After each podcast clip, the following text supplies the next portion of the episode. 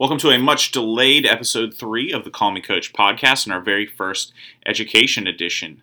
Our very first guest is the principal at Creeds Elementary School in Virginia Beach, Miss Casey Conger. Casey is a great guest as she is a first time principal with a less than standard track to principalship.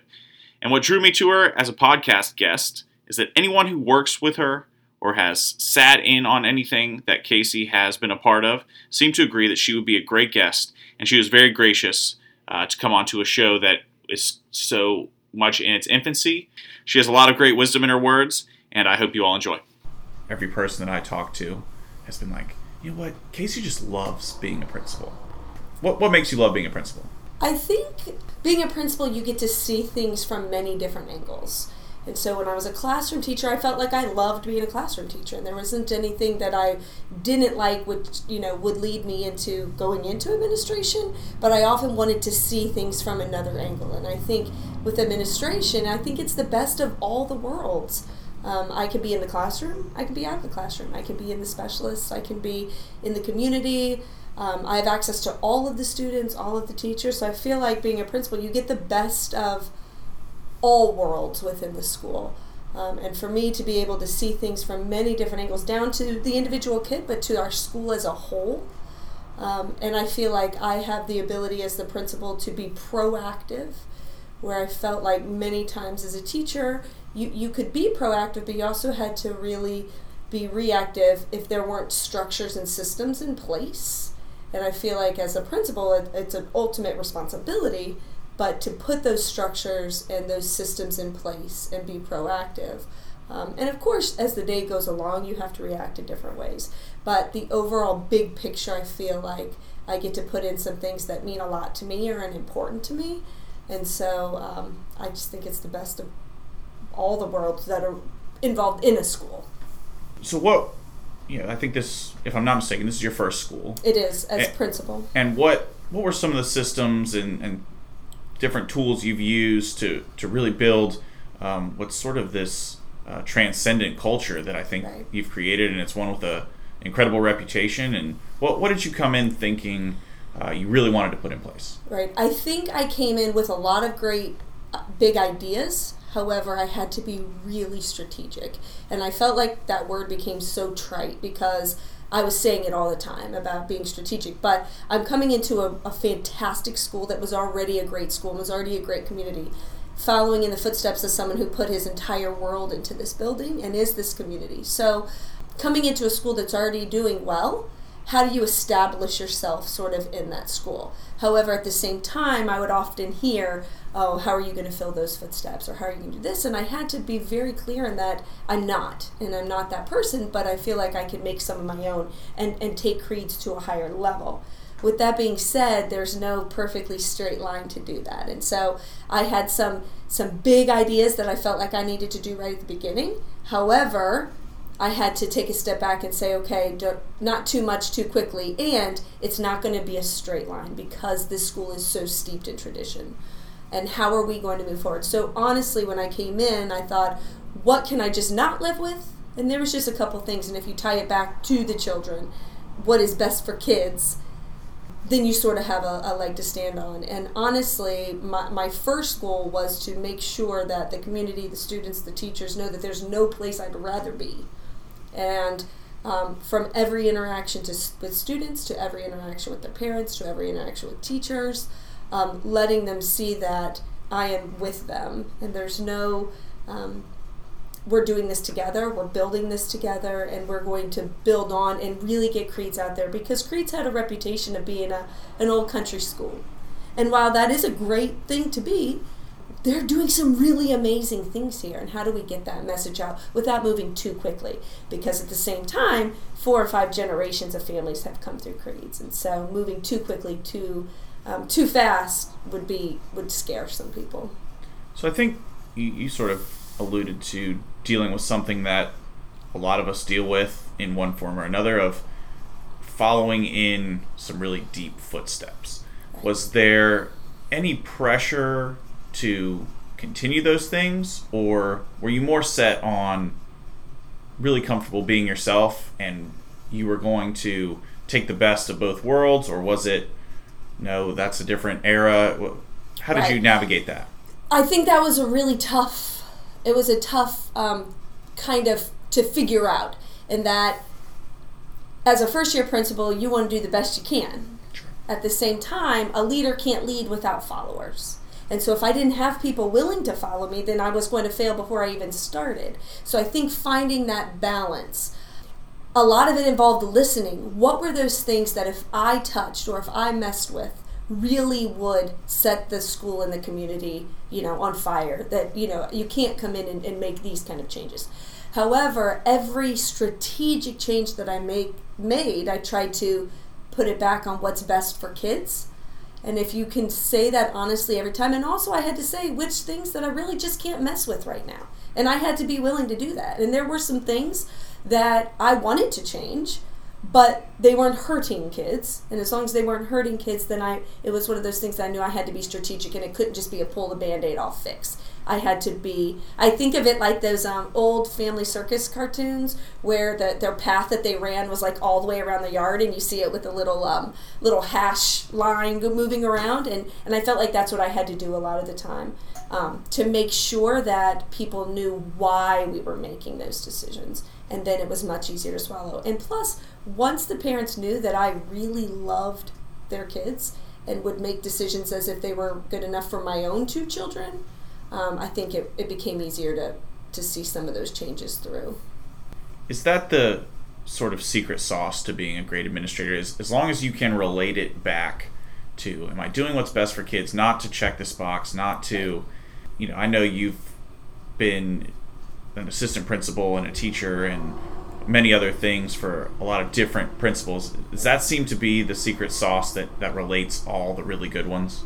I think so. And I think being present. And I think you know which principals or which administrators or which business owners or which people are doing it as a job and who are really doing it as a calling. And um, if it's good enough for my own personal children, that's what I want for the children in my building. And I would hope that, you know, all the decisions I make can be brought back to that. And honestly, as a principal, um, it's easy to get caught up in tasks there are a lot of tasks that come about all day long. But at the end of the day, I have to make sure that when those students go home, they know that someone here at Creeds loves them. And really, parents need to know that we at Creeds love their children. And the teachers need to know that I'm going to be behind them. And that can't happen in the walls of my office that has to happen throughout the day, all day long. And so it happens on the weekend when I'm at ball games, when I'm going to community events. I try to be really present. You have to be present to build that. And if you don't build that, then you can't really bring about change. This is a question for my wife, especially. How do you have so much fun doing what you do? Is it is it just you? Honestly, that's a tough question because I actually battle that a little bit. Um, I think there's this unseen pressure out there, or there's this unseen assumption that people who are happy don't contain substance. And I battle that because people think, oh, do they really have the substance to lead when they are laughing and joking and having fun and being themselves? And how many times have I heard, well, you can tell you're elementary? I hear that all the time. And if elementary means that I love what I do and I love kids and I'm happy to be with kids, call me elementary all day long. But I was this same person when I worked at Brandon Middle. I was the same person when I interned at Salem High School. But you have to, I feel like I'm constantly aware that people think, and, and, and it's been said to me, so it's not that I'm just assuming this, that it has been said that there once you become in a certain role you have to lose yourself. And i don't think that has to necessarily be the case. And i think i know when i need to have those serious conversations. I know good teaching. You know people that look at the the write-ups that i do on observations we're talking deep stuff but you can have fun and you can be human and you can be kind and you can be nice and you can be empathetic and still be in charge and just because you're in charge doesn't mean you have to um, I don't wear high heels. I don't wear suits. I don't, you know, and, and, and some people think that if you don't come across in a certain way, that you lack substance. And that's something I'm always aware of because it's, it's more common than than one would think. I guess it's surprising because that's a reality. Right. Because anybody that I know that's ever spoken to you or knows you or knows the work that you do has brought us here to, Right. to the, the fact that they want they want to hear what you have to say about these things. So Right. That's- And and another thing is that is is key in that I always relate it back to I can't lead without followers. And I need people to be able to trust me, but I am who I am. And just because I went from teaching PE on a Monday to an admin assistant on a Tuesday doesn't change who I am. I'm still that same person and I'm in a different role. And so there are different responsibilities, but it doesn't mean you have to lose that person that you truly are. And, and I am a happy, joking person and, and, and have a good time. But I also know where I need to channel certain things and, and when I need to have those conversations. But it's much easier when people know you're with them. kind of go off what you were just speaking on. You didn't necessarily have the um, common path Right. to an elementary school principal. Right. Can you kind of tell a little bit about your journey and maybe a couple important lessons you learned along the way? Yeah, so my dad, I grew up military, and so my dad always says that I came up the enlisted ranks. Um, and I think that's just kind of speaks to my family that we are blue collar people. I'm the first generation that's gone to college. My parents were very involved in our lives, but they um, they were always there. We didn't have a lot. I grew up. I went to Bird Neck Elementary. Um, I was one of the kids that lived in Wadsworth. I can remember church bringing us food. However, I, I never questioned that my parents cared about us and, and did and did the very best for us.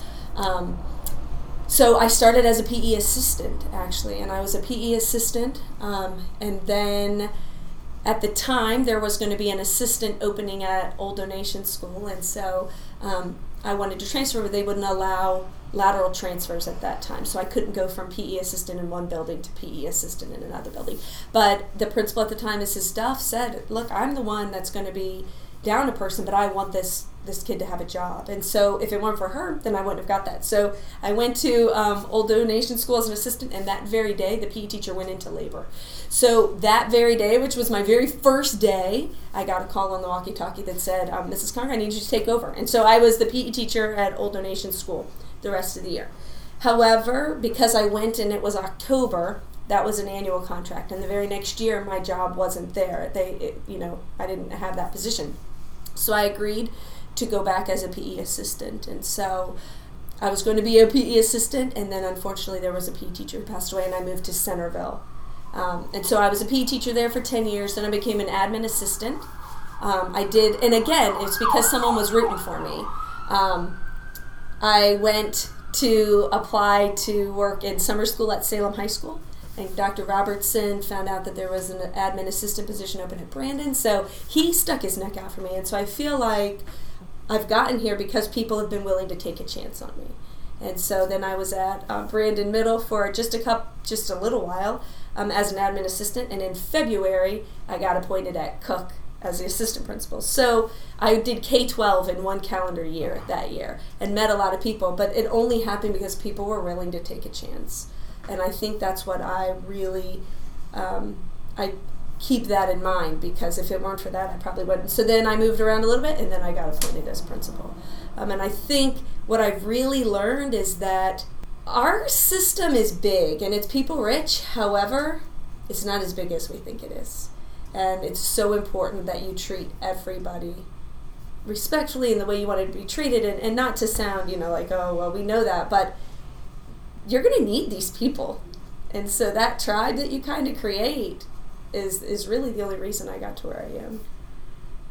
I know something that Barbara Sessoms, who you worked with, and something that I've seen you do just as in, in our own social interactions, what have you. She does it really well. I've seen that you do it really well from director of whoever it may be to custodian to parent to you speak to everybody on the same level. Right. How important is that as a to be successful as as a leader? I think that's key. Um, and Barb's is a master that. And that is one thing I learned. Um, you know, I learned that from my parents to start with. Uh, being humble is really key in our profession, but across the board because you can't do your job without all of those people around you. And Barb is a master at that. And one thing I learned from Barb Sessoms is that it's it's fine to have the right people. You can make the right hiring decisions, but you got to have them in the right roles. And if you empower people in the right roles, then you get lifted up as well.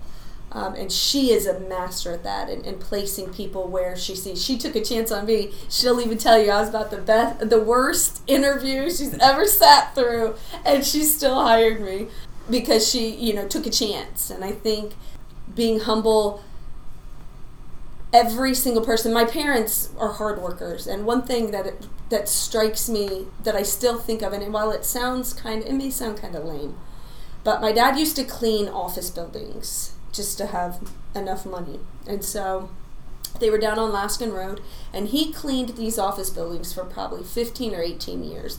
And that was all of the money that we were able to play softball with. And uh, my dad was in the Navy. He was a, thir- a, first class in the Navy, so he was not an officer, he wasn't a chief. My mom cleaned houses um, so that she was available when he went out to sea. Um, ha- the hardest working people you will ever meet. And we would go with him to clean these offices and I would just notice how people would just throw their trash on the ground. And I can remember being young and thinking, my dad's coming behind to pick this up. How hard is it to put it in the trash can? And I think about those things now. There is nothing I will ask anyone in this building to do that I myself haven't done or they've seen me do.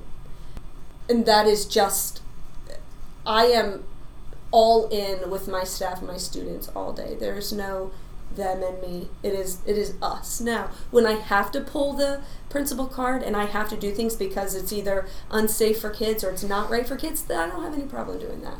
But at the same time, um, I just can remember thinking how how um, I don't know if it's just arrogant or to just throw your trash on the ground. Someone's got to come behind right. and pick that up. And I think about that across areas. Okay. What's the biggest challenge facing administrators today? Oh, I think the amount of need, whether it be emotional needs of students, academic needs of students, um, social and emotional, like I said, but then couple that with teachers and the community. And I think the biggest challenge is being able to give anything 100%. Um, I don't believe that the person with the car in the parking lot the longest time is doing the best job. So I don't think there's anyone that goes into a job and in, in any profession and says, "Well, I'm going to do half. I'm going to do." I'm going to do just about as half as good as I can today. I think everyone, even those teachers that struggle, or even those uh, people who are not doing the best, they don't go in each day thinking, oh, I'm just going to do sort of halfway today. I think everyone tries to do their very best. And as an educator, I think the need is so great that you want to give everything 100%.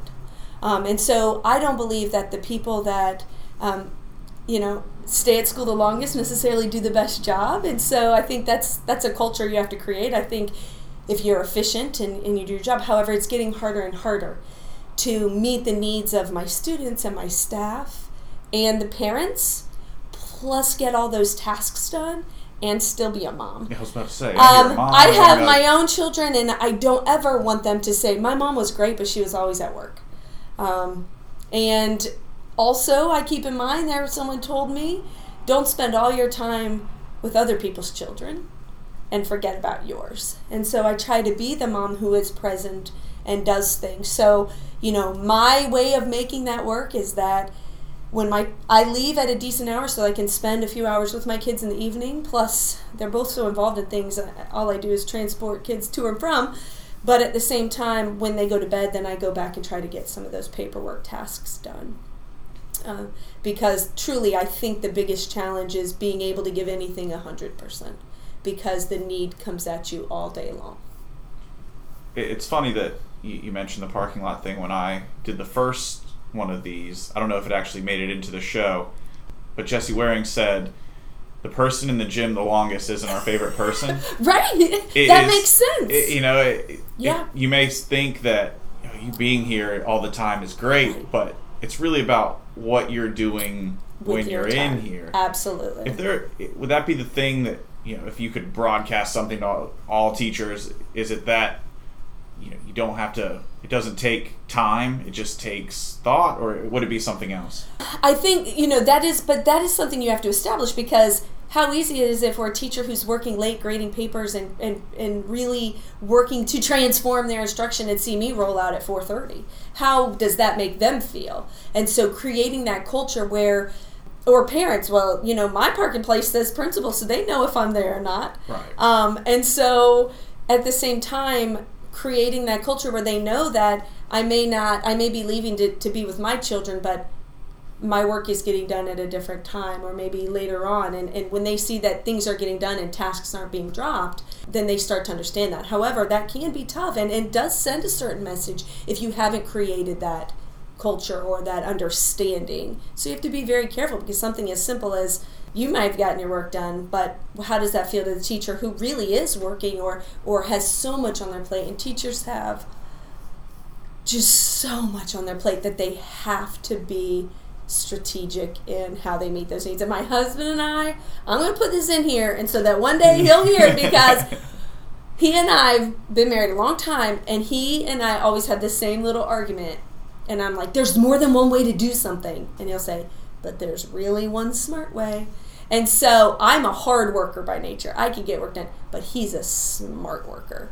Um, and I'm admitting it, so anyone can hear it, so he'll be very happy. it's it's very much the same in our house There's So, there's it- no there's, uh, and honestly it, and it is right because the need is so great and the job is never done that you have to prioritize and you have to make time. And you know, I there are weeks where it's lovely to say, "Oh, make sure you plan you time." There's going to be weeks that you don't have you time. That just comes with this job. And if you are if you're not okay with that and you hold a grudge with that, then this is not for you. let's kind of switch gears a little bit to kind of the, the culture and then the, the school you're in now. What's something that you hope every Creed student, past, present, future, that you've been in contact with walks away with? What What do you want them to think about when they think of Creeds? I want them to think of themselves as capable of making the world a little bit better every single day, in whichever way, shape, or form that may be. Um, I found myself writing letters to some students today about SOLs, and I don't ever want them to think that they're defined by scores. I want them to know that they're defined by the way in which they live and the way in which they carry themselves. And so they will repeat it. If I say, when you leave Creeds, and they say, we take Creeds with us, whether it's on a field trip, whether it's out in public. Um, I have people that email me and businesses and say, one of your students was here and I just wanted you to know um, how kind and polite and compassionate they were. I've had people email me from the field house that I want my students to go out and make the world a better place in whatever way, shape, or form that may be, and that I would hope that every one of them would know when they leave here what their gifts were. Similarly, what are you hoping that your teachers are imparting on your students? Is, are there are there themes? Are there things that you know you feel like you continually uh, try to you know have make sure your staff is is bringing to your kids, or is it you know are, are you empowering your teachers to make you know?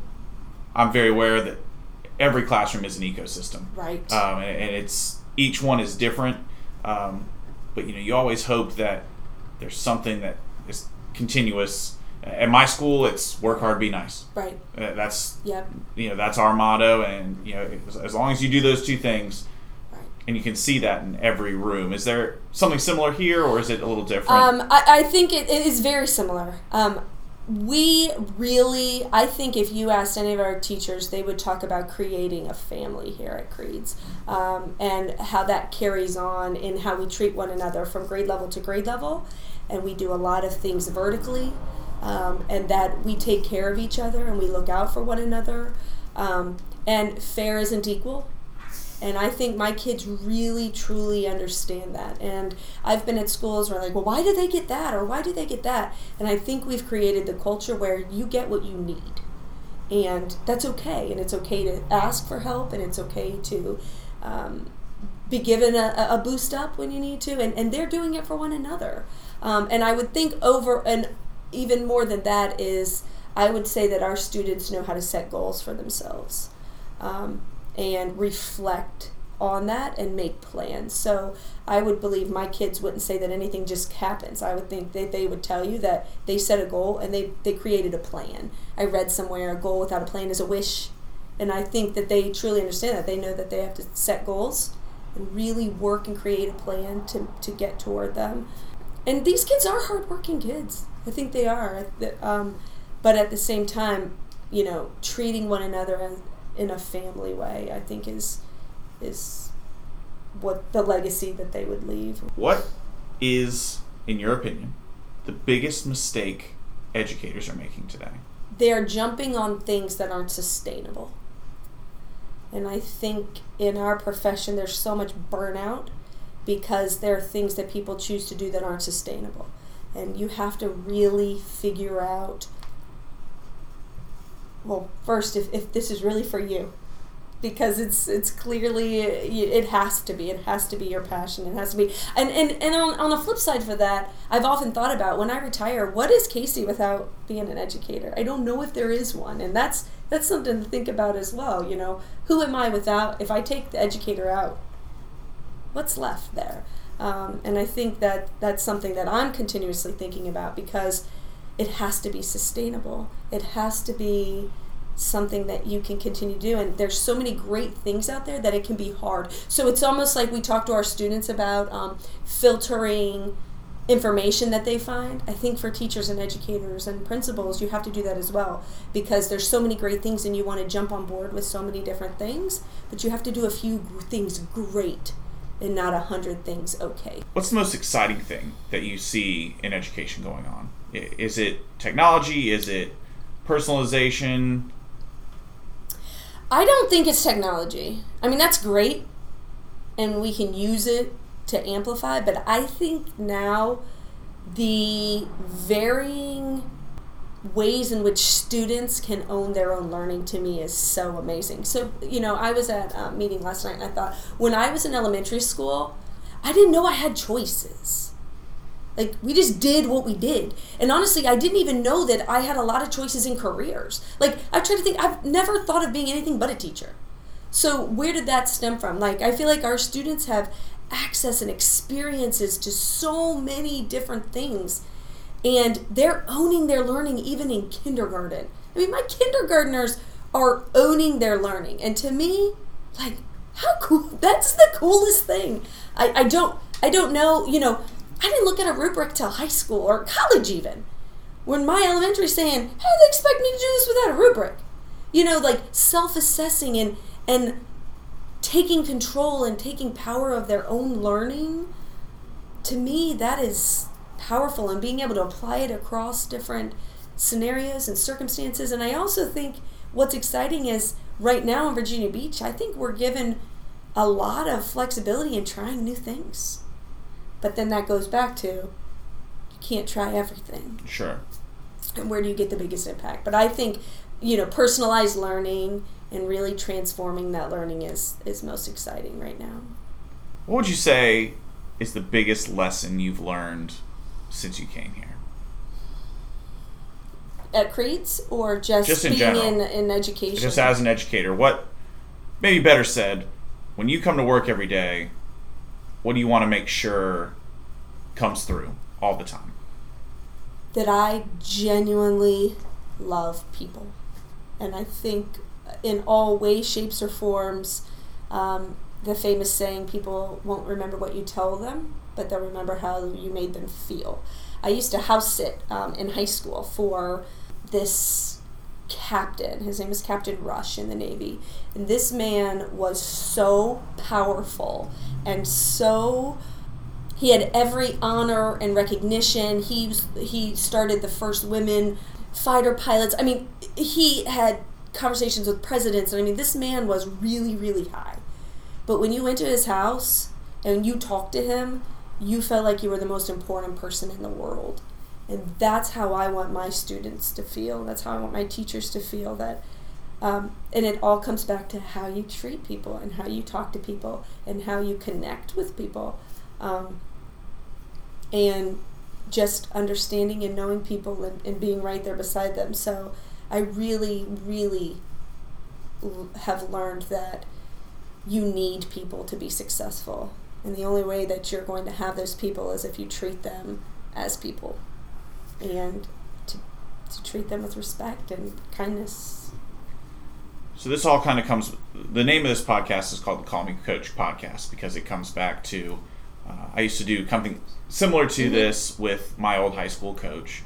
We'd sit down to breakfast every other weekend, and uh, when I first got to my high school, um, all of the former swimmers called him by his first name. So I rolled in the very first day and called him by his first name, and he pulled me aside and he said, "Call me coach." And so that's where this all comes from. right. But he taught me an important lesson to, to kind of bring it back around.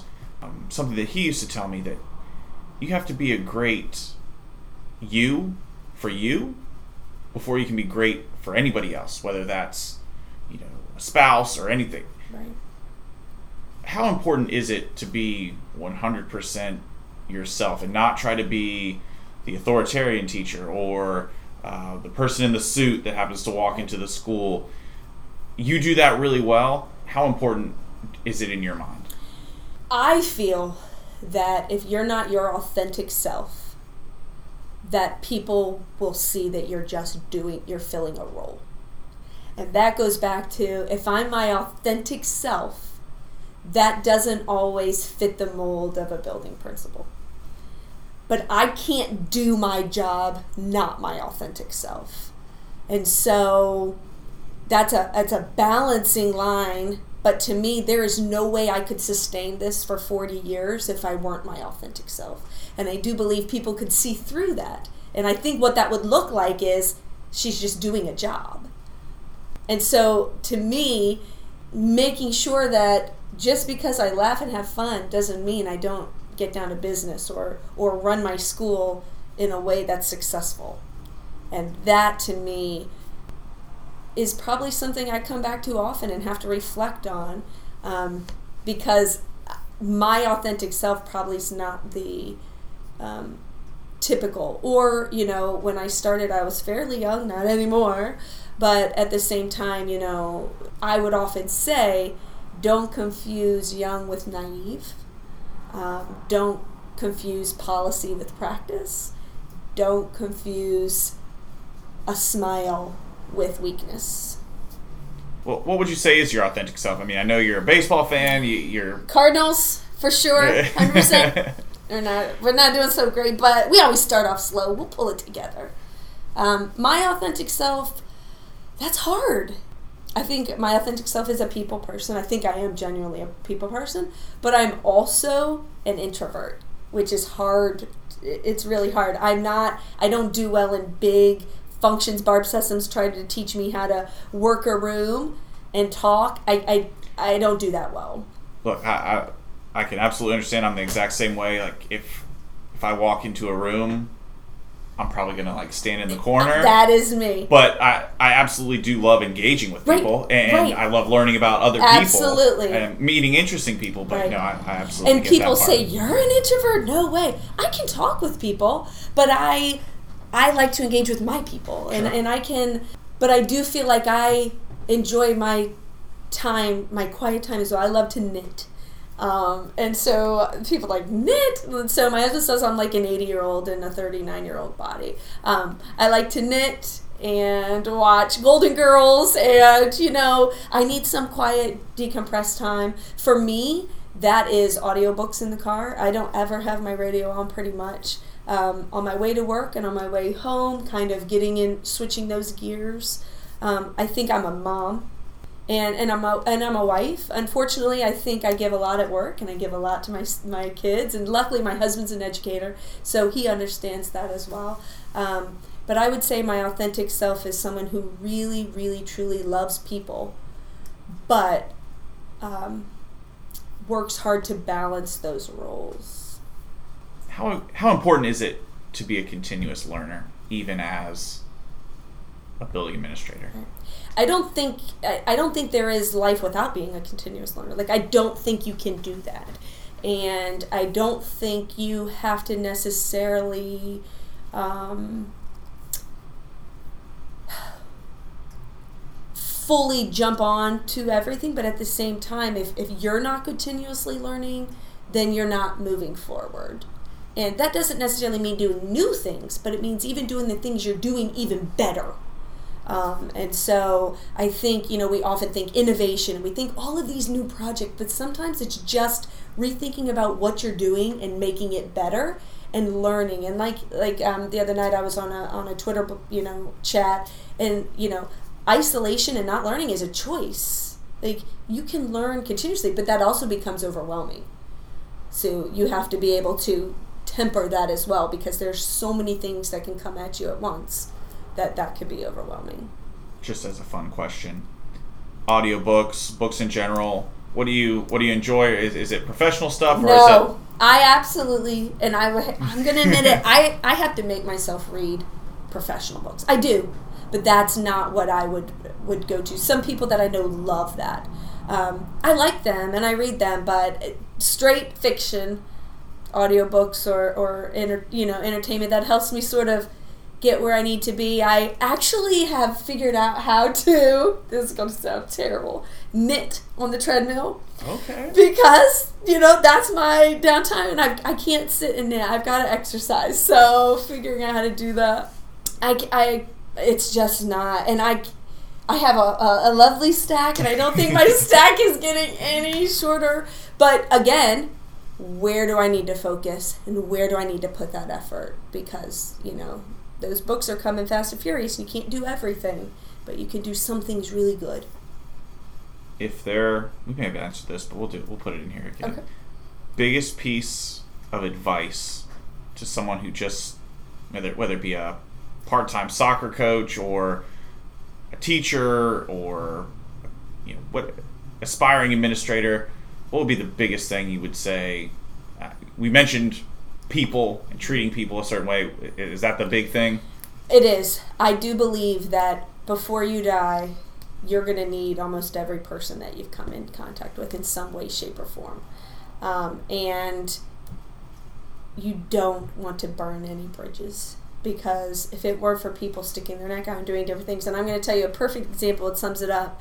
Um, I had an unexpected neck surgery last year. I had a broken neck and I didn't know it. And so I went into the doctor. I was having trouble and he says, um, "You need surgery Tuesday." And I was like, "This was like Friday." I'm like, "I can't have neck surgery on Tuesday. I'm I'm working into school." He said, "I'm sorry, but if you could be paralyzed right now," and so that was like, "Wow, you know what?" The surgeon, who's the head of neurosurgery, who did my surgery, was a parent of a student that I had who had some challenging. Um, school was a challenge, and here I am laying and the surgeon says to me, I will not let anything happen to you because you took care of my kid during the toughest part of his life. What are the chances? So, you know, and that's kind of, you know, he's right cutting me open by my carotid artery. And yet, you know, it was all about how I treated his child. And so I think, however you treat people, you're going to need them one day. Um, your students, you're going to come back and, and they're going to know, they're going to remember how you treated them and, and the people you come into contact with.